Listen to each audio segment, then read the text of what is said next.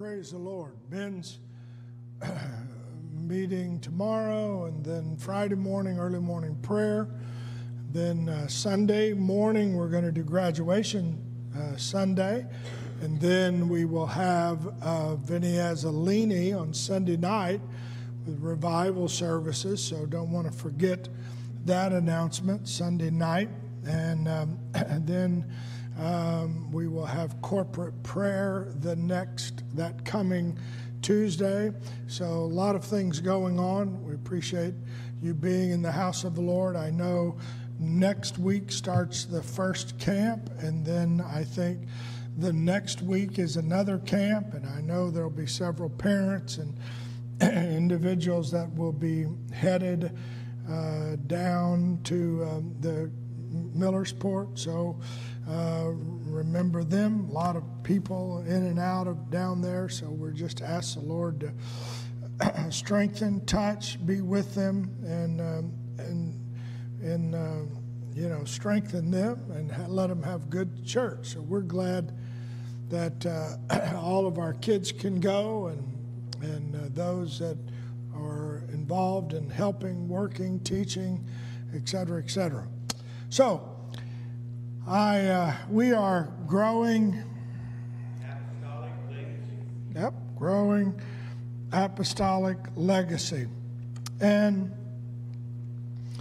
I um, had an individual, not from this church, but I uh, preached for them years ago. They were uh, up in the northern part of the state of Ohio, so it's been uh, back in the late 70s, early 80s, and he was a minister's son, contacted me, and um, he was um, very troubled in his spirit, mind, and heart, emotions on some things that he was struggling with, and then um, had a, a, minister from um, the Dakotas North Dakota, I believe it was, and his wife I've worked with several times, and they contacted me, and there were some issues they were dealing with, and it involved how to change and, and how to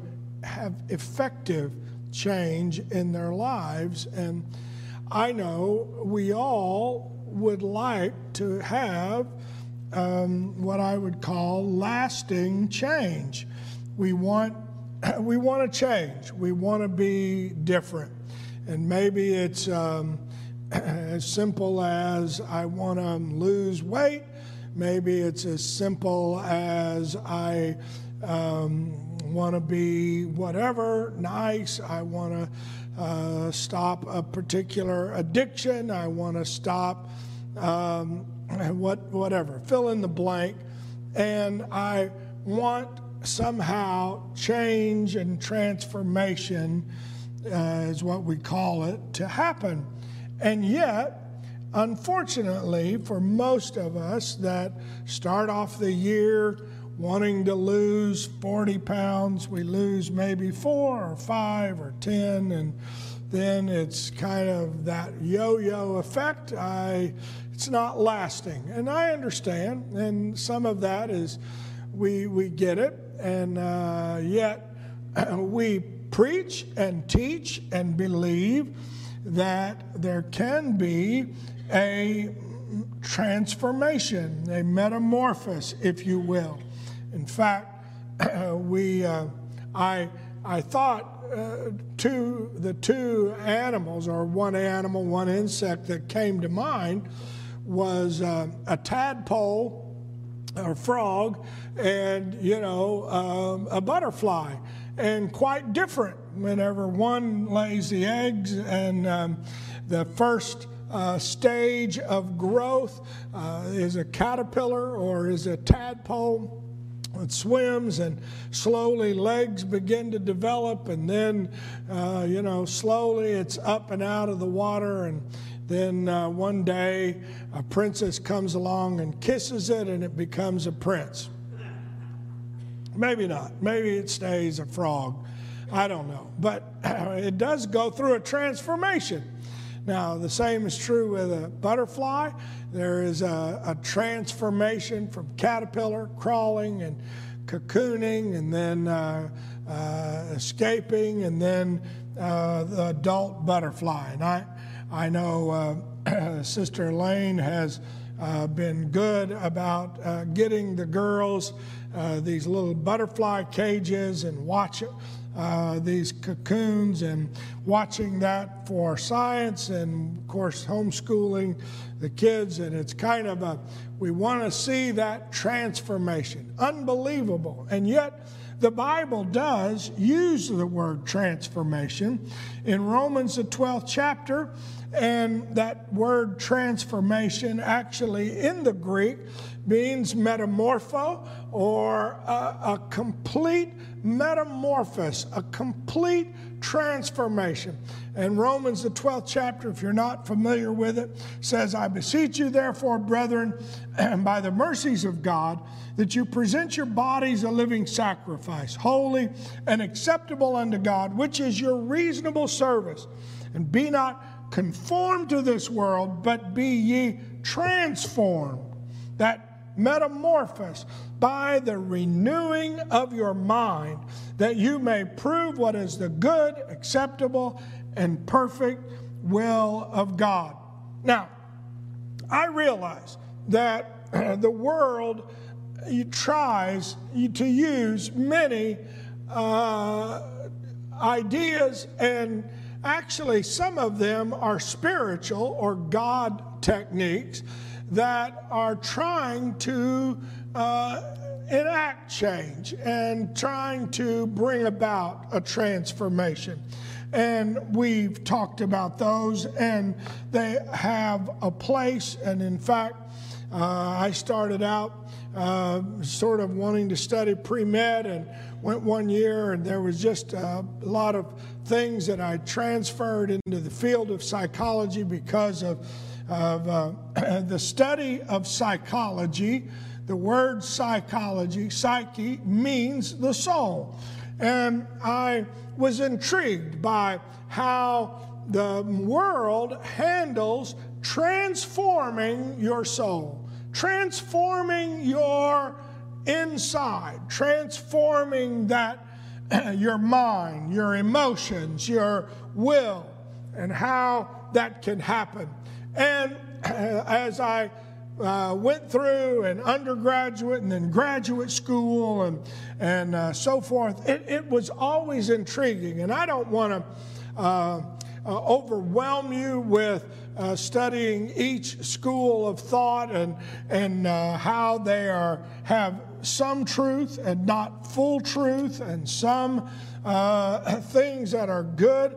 But some of the fields, two or three of them that you probably can recognize pretty easily, uh, involve. Um, the one is that sense of changing the environment, changing the environment. And, and as a school, uh, individual. You know, we used to have these signs.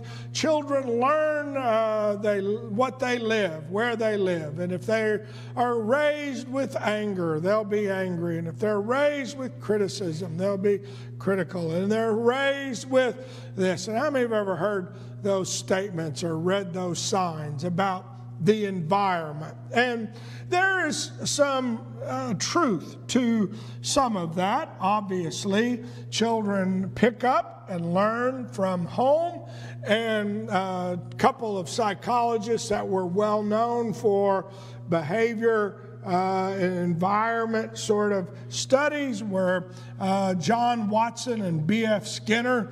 And the, they actually listened and read from a Russian psychologist, uh, scientist basically, called Pavlov.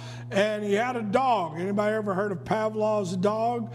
And basically, what they hooked that dog up to was a thing to measure saliva, measure how much saliva. And that dog uh, had surgery, had it removed where they measured, they could measure how much saliva. And so they would spray meat powder in the dog's mouth, and, and the dog would produce saliva. because it's thinking it's going to get a meal. And they would measure.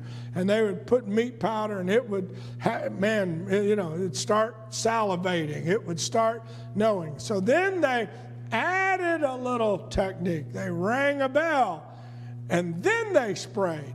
And then they rang a bell, and then they sprayed. They rang a bell, and then they sprayed. And pretty soon, when they rang the bell, guess what happened? The dog immediately started salivating. He didn't wait for the spray. He immediately knew, hey, food is coming.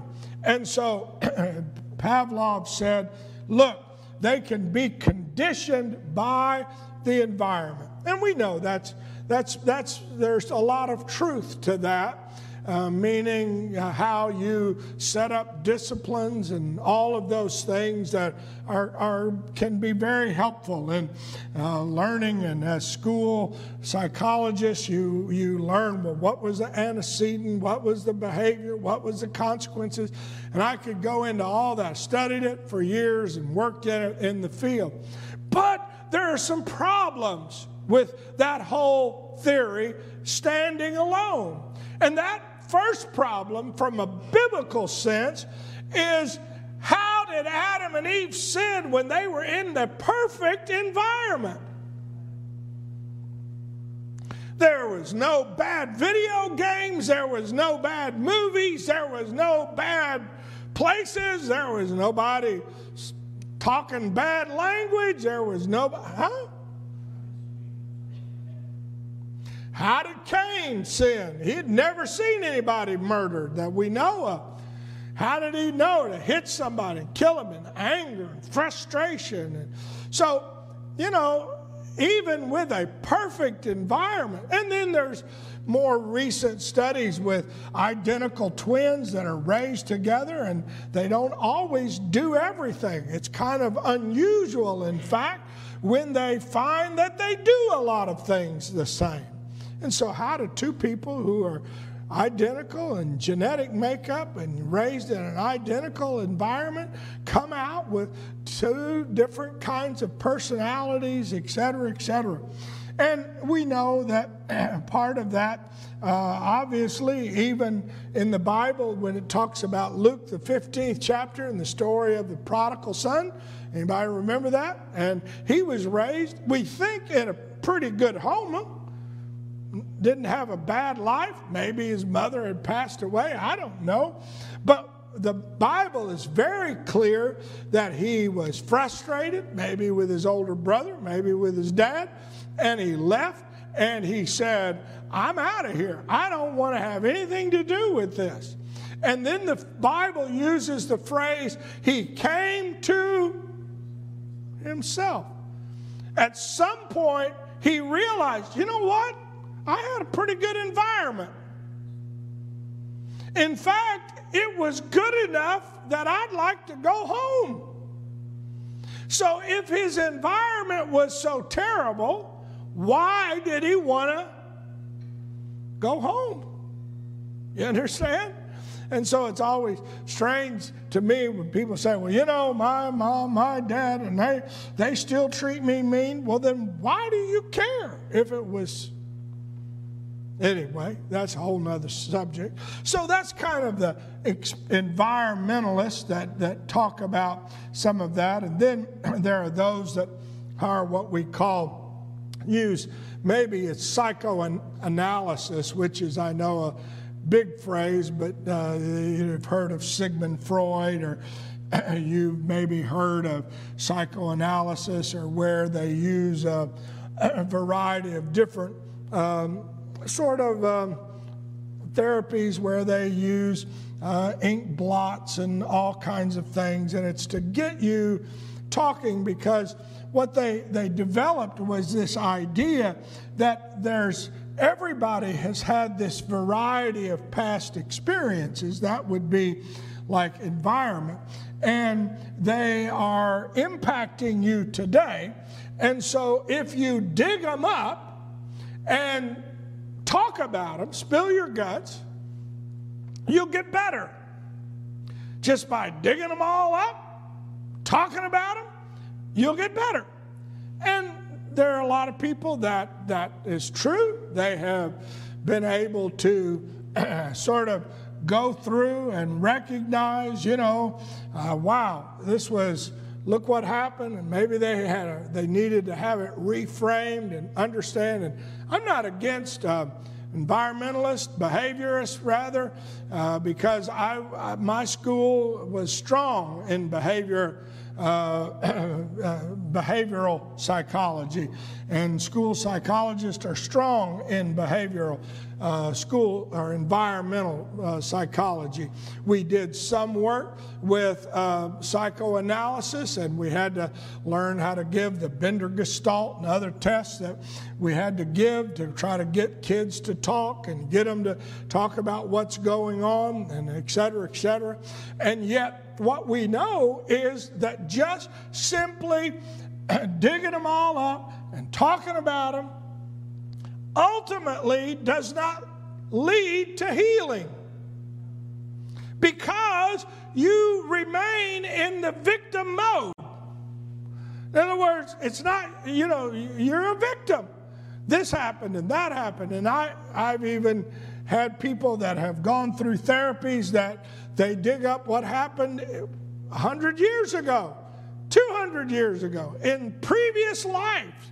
Well, first of all, I don't even believe that that's true, but the, you know, they have people digging up things and even false uh, memories because they don't, they can't remember it all. And I, I understand that uh, that you know basically it is you feel condemnation, feel bad over what you've done, and that's why I put the verse Romans the eighth chapter in the first verse. There is now no condemnation to them which are in Christ Jesus, who walk present tense, not after the flesh, but after the spirit. So I guess where I come from with regard to psychoanalysis is that, you know, I realize that yes, all those things can have an impact. But as Paul said, in all those things, we are more than conquerors through him that loved us. And he goes through and he gives a list. I am persuaded that neither death, nor life, nor angels, nor principalities, nor powers, nor things present, nor things to come. He didn't even say things in the past because you know what? When you've been born again of the water and of the Spirit, there is no past that the devil has the authority to dig up. Now, you can go dig it up.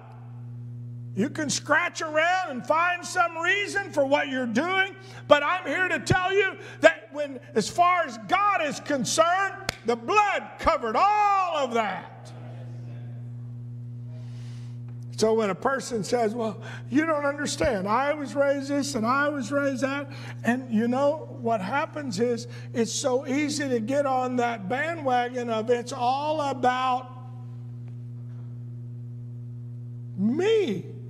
It's not about God, it's not about who I am in Christ. And he goes, nor height, nor depth, nor any other creature shall be able to separate us from the love of God which is in Christ Jesus. As a matter of fact, Paul gets very specific. In Philippians, he's in jail.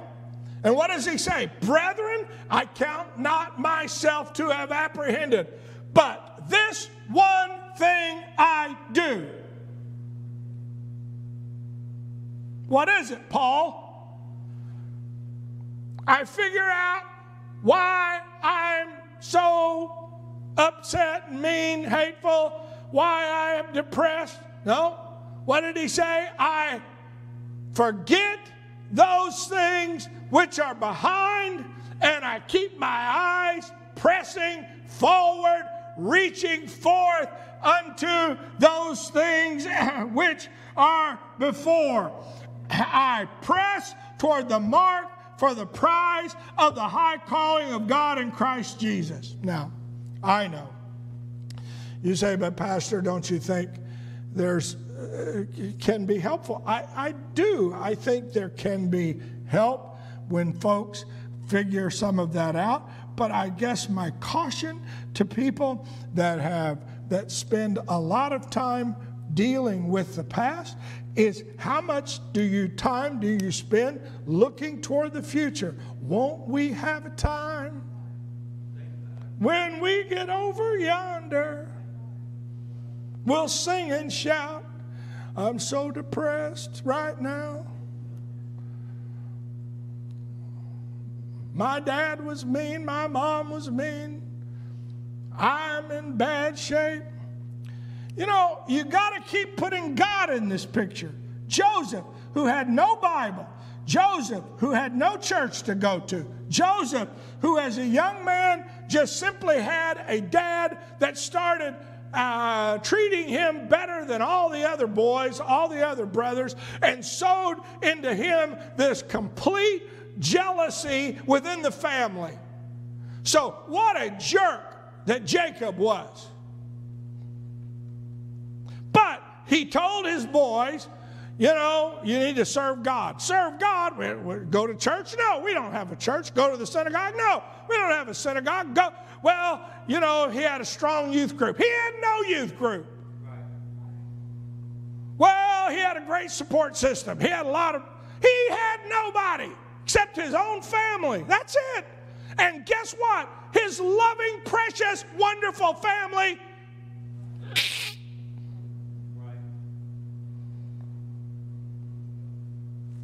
They're, they're talking about killing the guy. And finally, one of them said, You know the story. It's Wednesday night. All you are Bible scholars. You know, one of them says, Finally, let's sell him into slavery. Well, that's a great idea. I mean, most people would go, Kill me now. I don't want to be a slave. They loaded him up, sent him out.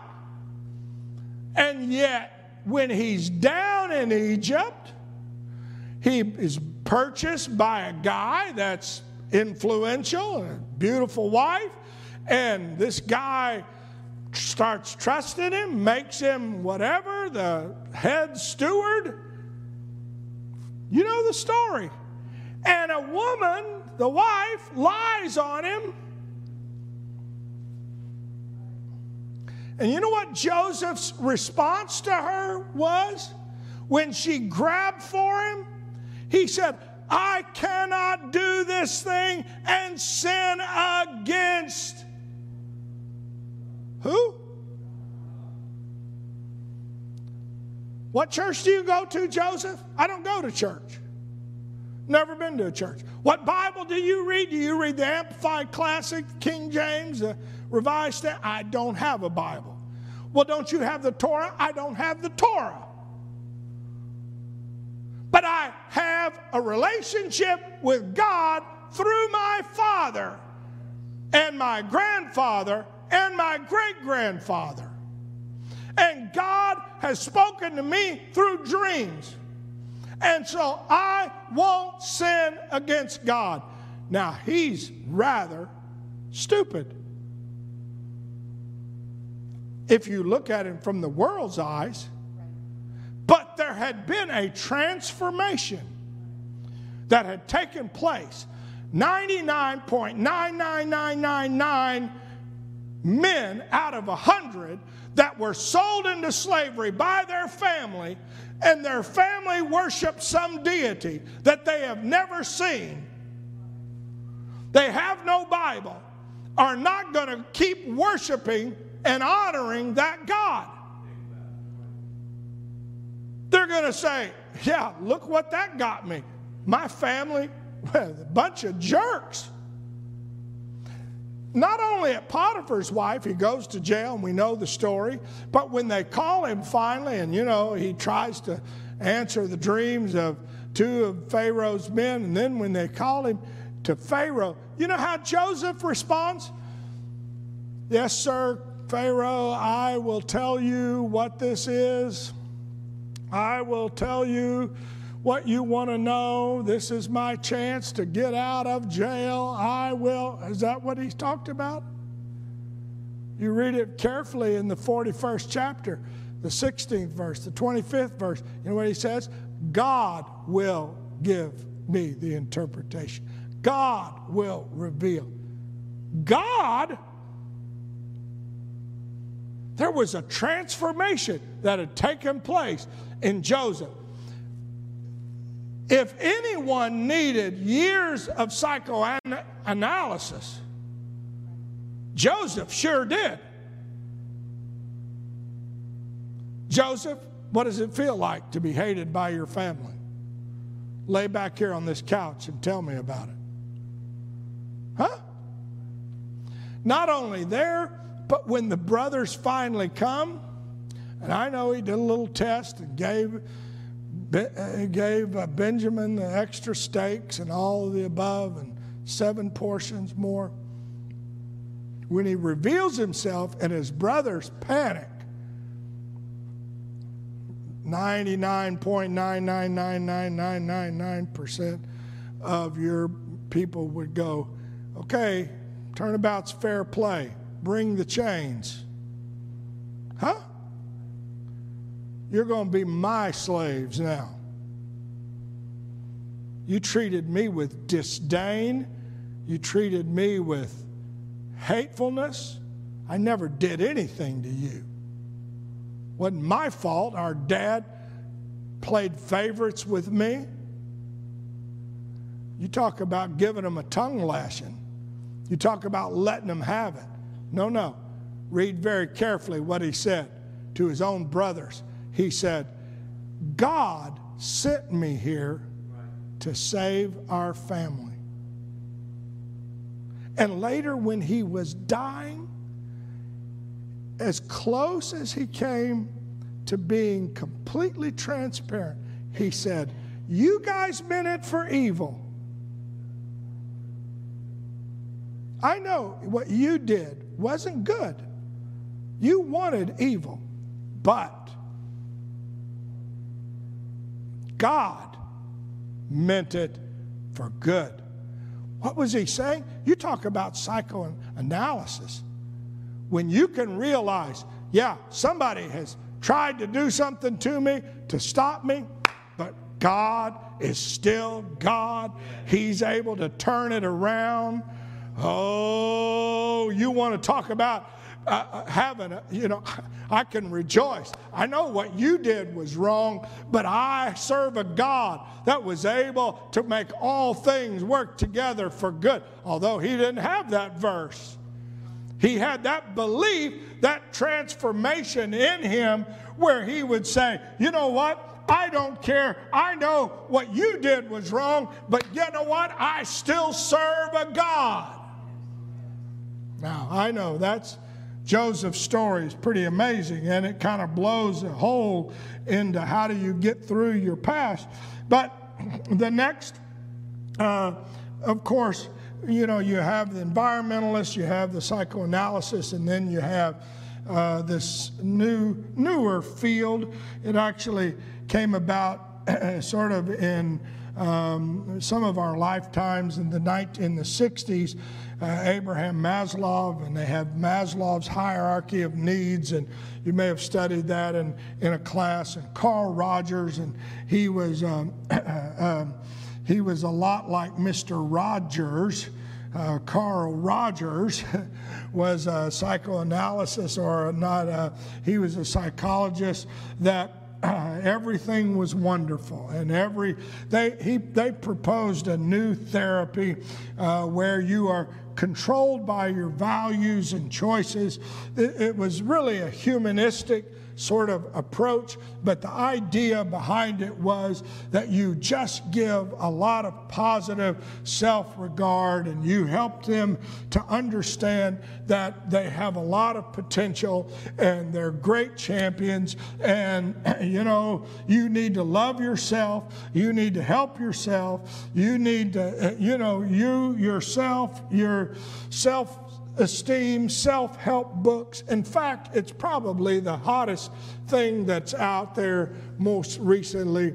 If you go on to Amazon and you want to get books and you put in self help, there's probably, you know, uh, two or three thousand books that are out there about how to help yourself and change yourself, transform yourself, and make yourself all over again. Now, you know, unfortunately, And there's a lot of good that those books can have. And I'm not, uh, I'm not trying to down all of psychology. I studied, I practiced, I was involved in it. I, I'm not, there's wonderful things that you can get out of it. But the, just like all truth out of balance is, is error.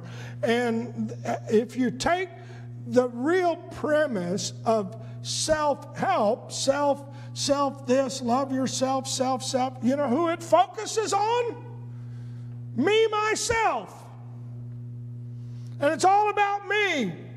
And the problem is hard sometimes to look in the mirror at yourself, telling yourself that you're awesome when you know you're not awesome. You stand there and go, I'm a champion. And you go, Yeah, but what about that bag of Cheetos you ate yesterday? Well, I'm a lot of times a champion. I'm just awesome. I am amazing. I am, and I know there are a lot of,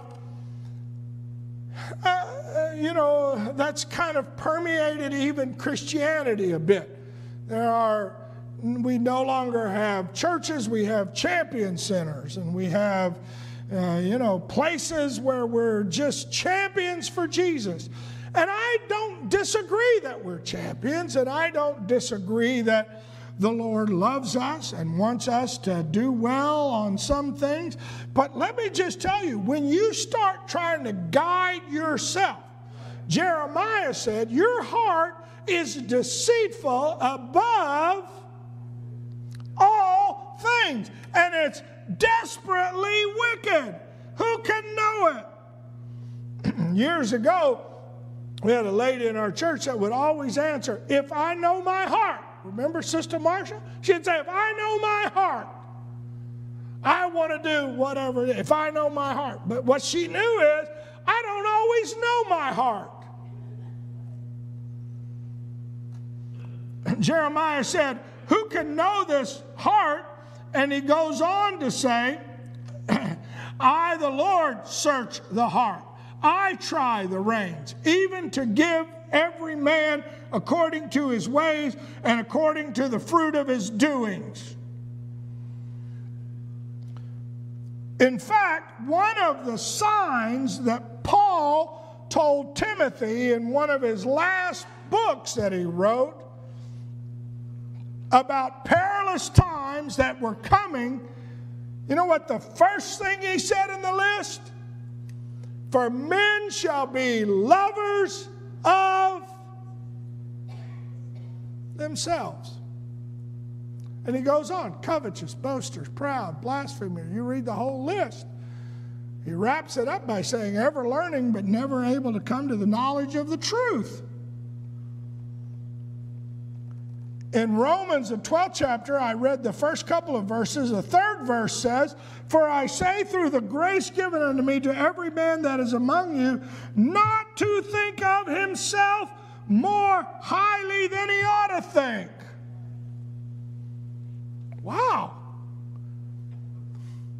But to think soberly, according as God had dealt to every man the measure of faith. And I, I you know, I kind of get excited when I hear counselors, you know, telling a little kid that's in the 10th grade and five foot two, you can be anything you want to be. And I'm thinking, NBA's out, NFL's out.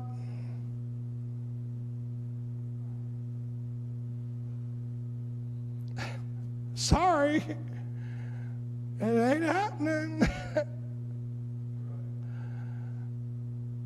You can have a positive outlook, but it just ain't going to happen. And they tell a poor person that's, you know, struggling to get by with basic math, and they say, You can be anything you want to be. And I'm thinking, Nope, no. You're in the 11th grade and you haven't passed fifth grade math.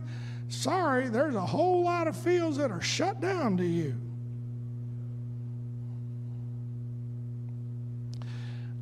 I like to encourage them. I want to encourage them, but I am, I, and I am not advocating being brutally honest. And, you know, I, I mean, I've got grandchildren. They bring me a drawing. What do you think? I think it's beautiful. It's awesome. It's wonderful. I put it up.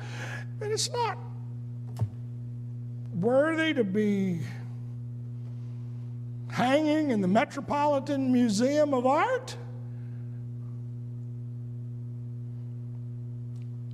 Maybe if their dad was President Biden, they could sell it for a lot, but other than that, I. Unfortunately, their dad's David Post, and it's not going to go for a high dollar amount. Do I say, that's awesome, that's great, man, wonderful. Let me put it on the refrigerator. But Jesus was very clear. He said, He that finds his life shall lose it, and he that loses his life for my sake shall find it. It's not about finding out who you are, it's finding out who He is and what He wants of me. And I know we've got people that are trying to find themselves. Well, you know what? Might as well lose yourself in Him. That's how you'll get true change in your life. It's when you try to take the reins. In fact, Matthew, the 16th chapter, Jesus said to his disciples, If any man come after me, let him what? Deny himself. It's not about you, but take up your cross and follow me. For whosoever shall seek to save his life must lose it and whosoever shall lose his life for my sake shall find it. That's why Paul could easily say, I can do all things, but he added a phrase in there. I can do all things through Christ, which strengthens me. Matthew, the ninth chapter, Jesus beheld them and said unto them, with men, this is impossible, but with God, all things are possible. And, and I understand. I, I, I beat up on psychology now, showing you three different fields, and there are a few other splinters off of all of these. And, and yet, psychology is not the villain. It's not, a, it's not something to be vilified, and it's not something that can't be useful and helpful and, and involved in, in helping someone go through a transformation on some level, and yet, and to understand themselves, et cetera, et cetera. But it's using man's wisdom to try to implement change, which can be helpful. I know, you know, behavior, an environment thing, and you can have a group, and you have a group of men, and you become accountable and have accountability partners and all of the things. But it is totally based in truth because you know it is not more helpful than using God's method for change. And yet I understand there are other things that have masqueraded as, if you will, God's method, which was laying down the law and having rules. And we call that legalism. And you know, it's like, okay, if you're going to come to this church, you're going to do this and this and this. You're going to look like this and this and this. And you're going to wear this and this and this. And you're going to do this and this and this. And I understand, I understand doing all the rules. And rules are necessary. And they've got rules of uh, where you drive, which side of the road, rules of where you park, rules of how fast you go, rules, rules, rules. Our life is full of rules, and rules are important. But rules will never change your heart or your soul. No matter how wonderful the rules are, it can't change my inside. So why we sing the song Jesus on the working on the outside. Because there's not enough rules. Now I understand a baby, a child, a mature maturity issue. As a child grows you know you have rules. You don't go outside. You don't cross the street. You don't go you don't do this. You don't do that. You don't do this. You go through all the rules and rules and rules and rules. And you know, both my daughters, I I told my daughters, do not go out of this property. Do not get it out of the driveway. This is the line. Don't go there. And they've been disobeying me for years. The rules changed. Somebody says, Well, I don't understand why the rules changed. Well, some of it's maturity, some of it is, you know, whatever. People don't want to be told what to do.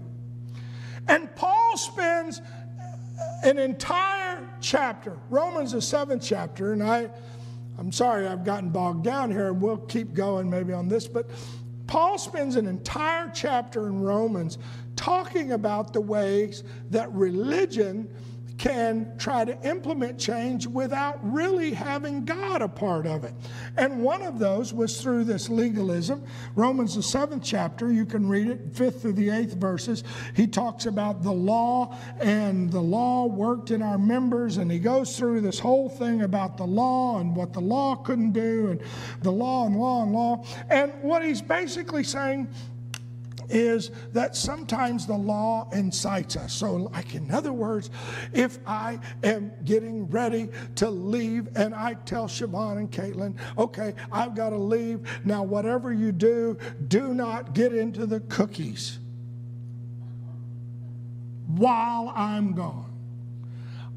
Oh, yeah, we have cookies, Oreos. And the more they think about Oreos, Huh? The greater the temptation. I had to check out one of those Oreos. Eh, anybody? So sometimes just giving the rule has its negative consequence to it. You understand? Doesn't stop it. It's kind of like the rule that Adam gave to Eve don't touch this tree. And at some point, she was like, Lord said, don't touch it. And oh, wow, nothing happened. This, this is not as bad as I thought it would be. You know, preachers have said, well, don't do this and don't do that. And people go, well, I can do that and I'm still okay. I didn't get hurt. I didn't, huh? And so Paul goes through this whole thing. And of course, what we realize, and, and, and the Lord spoke through Samuel when he was talking about Saul that God looks on the outward. No, God looks on the inward. Man sees the outward. And so you read all of Romans and you realize that that seventh chapter, that first part of it, is that the law can't change you either. Obama years ago said, What happened to our economy is greed on Wall Street, and we're going to make some new laws to stop greed. Hallelujah, there is no more greed in America. Right? No more lying, no more dishonesty. Sorry, laws can't effect change. Not only can laws not, but your own willpower. And I know that through, after the birth of the early church, there was a lot of monasteries that sprung up. And it involved people that were using their willpower would take a vow of poverty I will own nothing. A vow of chastity I will abstain from everything. A vow of obedience I will be submissive to authority. I will, I will, I will. And they develop their own, you know. I probably told you the joke. It's about the man that went to a monastery. It was you have to be silent. You can only speak once every five years.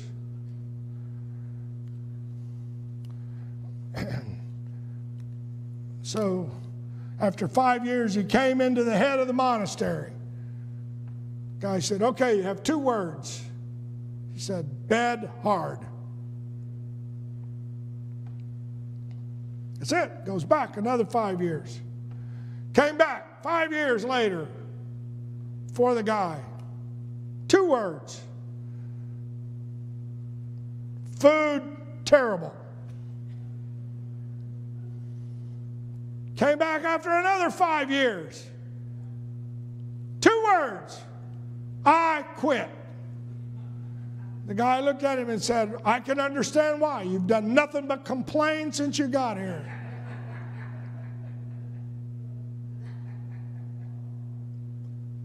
You cannot change your inside by your willpower. I will, and Paul talks about that in Romans, the seventh chapter. He said, The things that I want to do, guess what? I can't do them. The things that I don't want to do, I do them. It's not me, but sin that dwells in me. And he goes through all this. In fact, at one place, Jesus said, The spirit indeed is willing, but the flesh is weak. The man told Jesus when he said, Jesus asked him, If you want, he said, I want, but the flesh is weak. In Colossians, Paul said it like this. He describes will worship. He said, Taste not, touch not, handle not. All these laws are made after the doctrines and commandments of men, which in indeed show a wisdom in will worship uses the phrase will worship, your willpower, mm.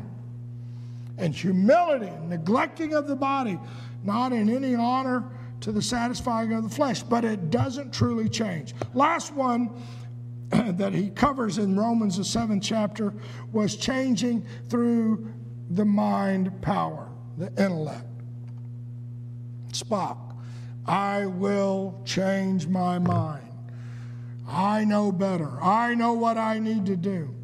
And Paul addressed that in Romans, the seventh chapter, the 22nd through the 25th verses.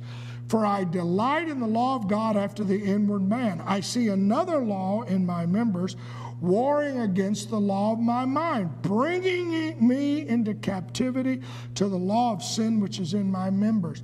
O wretched man that I am, who shall deliver me from this body of death? I thank God through Jesus Christ our Lord, so that then with the mind I serve the law of God and the flesh the law of sins. What are you saying? Paul tried to tell them, for though we walk in the flesh, we don't war after the flesh. For we, uh, there is something about it. It is not we are not warring in the flesh, for the weapons of our warfare are not carnal, but mighty through God to the pulling down of strongholds, casting down imaginations, every high thought that exalts itself against the knowledge of God, and bringing into captivity every thought to the obedience of Christ, and having in readiness to revenge all disobedience when your obedience is fulfilled. So, is change possible, Pastor? Yes, it is.